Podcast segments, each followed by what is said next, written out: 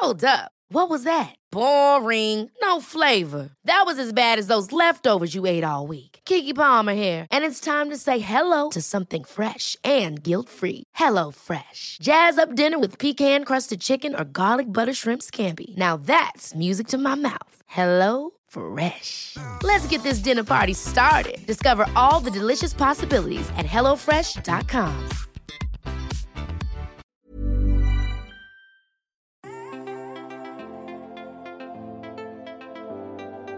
Vous écoutez Tuto Conquérir le Monde, Travaux Pratiques, épisode spécial, Régime de l'été, numéro 4.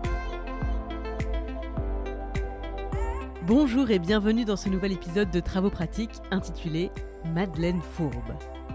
Je vais partir du principe que vous avez écouté l'épisode précédent, c'est-à-dire « Déminage numéro 3 ». Sinon, il est encore temps d'aller rattraper votre retard et de ne pas déranger la classe parce que vous n'êtes pas à jour. Nous disions donc lundi dans Déminage que nos choix d'alimentation sont des choix et qu'ils ne sont pas rationnels. Ils sont en grande partie, dans l'écrasante majorité, motivés par notre culture, nos habitudes, nos traditions. Si vous n'en êtes pas convaincu, sortez donc de votre nombrilisme ethnocentré et allez donc sonder un peu les habitudes alimentaires des autres nations qui nous entourent. Pas besoin d'aller très loin. Vous verrez qu'il n'y a pas deux peuples qui mangent la même chose dans les mêmes proportions au même moment de la journée. Nous mangeons du sucre au petit déjeuner, les Allemands et les Anglais mangent salé. Les Espagnols mangent très tard le soir, les Canadiens très tôt. Les Asiatiques ont basé leur alimentation autour du riz, les Italiens autour des pâtes. Les Indiens sont une écrasante majorité de végétariens, bref, personne ne mange la même chose de la même façon.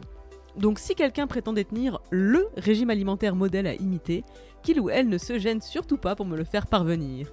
Je l'attends avec une grande impatience. Pourquoi je vous raconte ça ? Parce qu'il faut en finir avec le mythe de « il faut manger comme ça » ou « l'alimentation de base, c'est celle-ci ». De base pour qui ? Dans quel contexte ? Sur la question de l'équilibre, on y reviendra évidemment. Mais ce que je vous propose de détricoter aujourd'hui, ce sont toutes les raisons qui n'ont absolument rien de rationnel. Je parle des raisons nostalgiques, sentimentales, culturelles et traditionnelles qui nous amènent à manger d'une certaine façon. Attention, voilà le moment où je vais tartiner une bonne tranche de vie et ça va découliner sur la nappe. Allons-y. Je suis née et j'ai grandi en Lorraine, et ma famille a des origines italiennes d'un côté. J'ai donc une mamie choucroute et une mamie gnocchi, pour schématiser. Donc oui, évidemment que la gastronomie a toujours été un pilier de mon identité, de mon appartenance familiale et culturelle. Quand je suis allée vivre à l'étranger, en échange, j'ai appris à faire la quiche lorraine pour pouvoir faire goûter à mes hôtes un plat typique de chez moi. Et quand je pense au nombre de quiches lorraines qu'on a pu manger comme repas du soir chez moi, alors que bon, honnêtement, une omelette au lard et au fromage flanquée sur une pâte au beurre, ça n'a rien d'équilibré. Ça n'est objectivement pas bon pour la santé. Mais c'est pas ce qu'on demande à une quiche lorraine, n'est-ce pas ? On ne lui demande pas de trouver sa place dans un équilibre nutritionnel. On lui demande de porter la nostalgie paysanne, la culture lorraine. On lui demande d'être onctueuse et réconfortante, d'adoucir les hivers interminables, quand les vents du nord sifflent au carreau et fouettent les congères qui bordent les chemins d'octobre à février. Mais ça, c'était avant. Il n'y a presque plus jamais de neige l'hiver, elle tombe lourde et humide. Il n'y a plus de congères, plus de Noël blanc. Mais l'odeur de la quiche qui dort au four nous rappelle à ces temps qu'on fantasme, faute de s'en souvenir réellement. Mais c'était même pas ça le plat doudou de ma famille. Notre plat doudou, c'était les spaghettis carbonara. Version lorraine. Donc avec de la crème. Retenez vos menaces de mort, la team Italie, je vais commettre un crime encore plus grave dans les minutes qui vont suivre. Je disais donc, des spaghettis, des lardons grillés, un jaune d'œuf battu dans la crème liquide, versé sur les pâtes cuites al dente à peine égouttées. Le tout noyé de parmesan râpé. Ça, c'était notre repas de communion, de cohésion, de retrouvailles. C'est nous, c'est notre lien. Alors quand j'ai quitté la maison pour mes études, j'ai continué à manger des pâtes carbo aussi souvent que j'avais besoin de me sentir chez moi, avec eux. Ça faisait beaucoup de pâtes carbo. Et là encore, niveau équilibre alimentaire, ce plat obtient un gros bof. Un gros bof en gras. Ce ne sont que deux exemples, un pour l'attachement culturel, l'autre pour l'attachement nostalgique. Mais des exemples comme ça, j'en ai 1000 évidemment. Je pourrais vous parler de la choucroute des grandes occasions, du bœuf bourguignon de l'automne, de nos traditions de Noël, de l'agneau pascal, des dindes rôties. Oui, je pourrais remplir des livres entiers de souvenirs rien qu'en égrenant les menus de nos repas de famille, bien sûr. Mais donc, malgré tout ça, je suis devenue végétalienne. C'est-à-dire que depuis près de 10 ans maintenant, je n'ai pas mangé une part de quiche lorraine, ni une bouchée de spaghetti carbonara. et sans avoir eu à brûler tous les albums de souvenirs mentaux, construits et entretenus par les goûts et les odeurs des repas qu'on prend quotidiennement. Quelle est cette sorcellerie ? Eh bien, c'est précisément l'objet de notre exercice de travaux pratiques du jour. Une fois encore, cet exercice va demander du papier, un stylo, de la persévérance et une bonne dose de courage. On va démêler les fils. Ce que j'ai fait, et que je te propose de faire à ton tour, c'est de démêler les aliments des souvenirs qui y sont rattachés. Exactement comme une paire d'écouteurs emmêlés au fond de ta poche. Le point de départ, c'est toujours la question « Pourquoi tu manges ?». Dès que la réponse renvoie à une émotion nostalgique, à un souvenir personnel, familial, un attachement émotionnel, hop, c'est le début d'un fil. Tu le notes, c'est pour pouvoir suivre le fil. Moi par exemple, je vais noter « spaghetti carbonara ». Ensuite, la prochaine fois que j'aurai envie de manger des spaghettis carbonara, je vais appeler ma conscience. Tiens, est-ce que j'ai vraiment faim ou est-ce qu'il y a autre chose, une ou plusieurs émotions qui me font appeler le réconfort de ce plat ? Par rapport à tout ce qu'il signifie pour moi. Je m'écoute, je me laisse parler. Par exemple, je m'écoute pendant tout le temps de préparation et de cuisson. Parce que oui, je vais faire ce plat puisque j'en ai envie. J'utilise juste tout ce temps de réflexion puis de préparation à vraiment creuser pourquoi, à ce moment, j'ai envie de ce plat et tout ce que ce plat signifie pour moi. Et puis je vais le manger ce plat évidemment, on va quand même pas cuisiner pour jeter. Et en le mangeant, je vais tenter de profiter en conscience encore une fois de cette magie des souvenirs. À quoi me renvoie l'onctuosité de la crème, le sel des lardons, le fondant gras et salé du fromage, la texture des pâtes al dente. J'ouvre l'album des souvenirs et je le détache de son fil. Oui, c'est aussi simple qu'une décision. Je le détache. Je ne l'abandonne pas, je le range ailleurs, pas sur un plat, parce que je ne veux pas que mes émotions contrôlent mon alimentation. Je veux le contrôle, moi, en conscience. Alors tous ces souvenirs qui étaient rangés là, je les récupère et je les range ailleurs. Ça ne marchera peut-être pas du premier coup. Tu auras sans doute nouveau l'envie, dans les jours à venir, de manger à nouveau ce plat, à nouveau pour des raisons émotionnelles. Tu recommenceras l'exercice. C'est un peu comme si tu devais vider une armoire avant de pouvoir la démonter et la sortir de la pièce. Tu vas peut-être devoir faire plusieurs voyages, t'y prendre à plusieurs fois. C'est ok. Et tu vas pouvoir, en parallèle, construire une nouvelle armoire. Moi, j'ai rangé mes souvenirs dans des cases qui ne sont pas alimentaires. Je les ai mises dans le parfum de ma mère, dont j'ai toujours une miniature chez moi. Je les ai rangées dans des photos, dans des objets que je peux prendre en main chaque fois que j'en éprouve le besoin.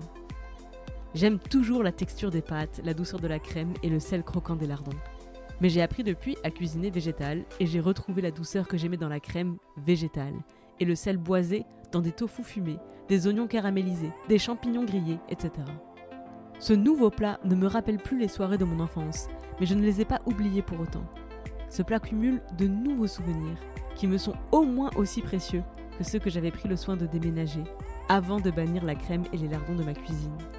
Et j'appelle toujours spaghetti carbonara, le plat qui consiste à verser sur les pâtes de la crème de soja chaude, agrémentée de tofu fumé grillé, avec des oignons et des graines de sésame. Ok, la team puriste de la cuisine italienne, maudissez-moi si vous voulez, j'insulte sans doute la tradition gastronomique en faisant ça. Mais je reste convaincue que ces traditions sont vouées à évoluer, et c'est à nous de les faire évoluer. Et je reste convaincue que ce n'est rien renier, ce n'est renoncer à rien que d'inventer de nouveaux plats, de nouvelles saveurs, de nouvelles traditions qui nous rendront nostalgiques demain. Alors oui, j'ai appelé cet épisode « Madeleine fourbe » parce que vous n'avez pas idée du nombre de Madeleines de Proust qu'on se traîne dans nos alimentations respectives. C'est difficile de juste les identifier. C'est difficile de trouver tous les fils, tous les souvenirs, toutes les émotions auxquelles elles sont rattachées, toutes les racines qu'elles ont creusées. Et c'est très difficile de réussir à les déraciner. J'aime toujours l'odeur du poulet grillé sur les marchés, mais ça ne me donne plus faim. J'aime l'odeur du poulet grillé comme j'aime le parfum des violettes. C'est une odeur agréable qui ravive des souvenirs, mais ce n'est pas un parfum qui réveille mon appétit. Parce que le poulet comme aliment et l'odeur du poulet comme souvenir ne sont plus liés. C'est une décision que j'ai prise en conscience. Ça m'a demandé du temps, et désormais mon cerveau croit que le poulet qui grille, c'est comme un bouquet de fleurs qui embaume une pièce. Ça ne se mange pas. Ça n'est pas comestible, c'est juste agréable pour tous les souvenirs auxquels cette odeur me renvoie.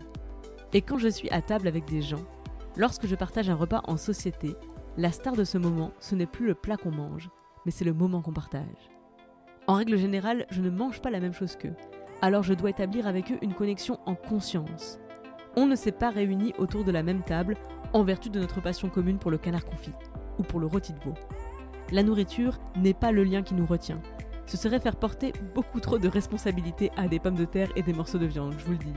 Ce qui nous rassemble, c'est notre envie commune de partager quelque chose d'immatériel justement. Quelque chose qu'on ne peut pas rendre concret. Un moment de partage que l'on symbolise à travers un repas. Mais le repas est juste un symbole, juste un prétexte. C'est pas vraiment ça qu'on partage. Bien sûr qu'il y a toujours des gens qui ne comprennent pas ma démarche. Des gens pour qui ne pas manger la même chose, c'est une forme d'ostracisme, d'exclusion, voire de critique de ce que eux, ils choisissent de manger. C'est une interprétation qui leur appartient. Et la meilleure démonstration d'une autre interprétation possible, c'est encore l'exemple que j'incarne à chaque fois que je participe à un repas en société, sans prendre une part alimentaire à ce repas. Je ne mange pas la même chose, et ça n'enlève rien à ma compagnie, au contraire même. Parce que je peux manger ce que je veux, pour les raisons qui m'importent, ces moments de partage sont réellement devenus des moments de partage. C'est tout ce qui compte. Et je sais que les gens que j'aime et les gens qui doutent, qui parfois sont les mêmes, finiront par s'en rendre compte. On récapitule ? Non, vous réécoutez l'exercice, donnez-vous du courage les uns les autres pour oser creuser dans vos souvenirs, détricoter les fils, déraciner les madeleines et on se retrouve la semaine prochaine, lundi, dans Déminage. Merci pour votre écoute, merci pour les messages. Merci pour les étoiles et à très vite à la conquête du monde.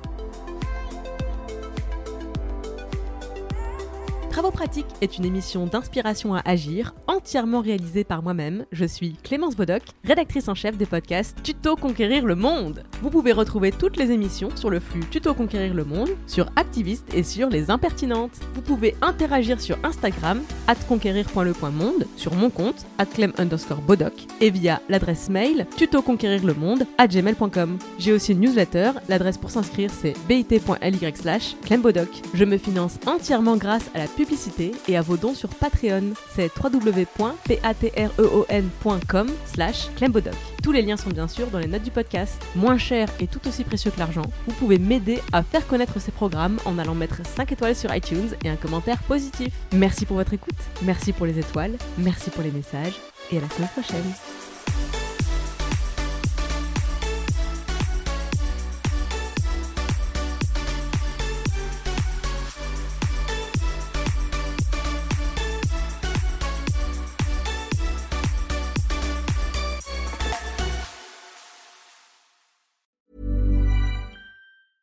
Ever catch yourself eating the same flavorless dinner 3 days in a row?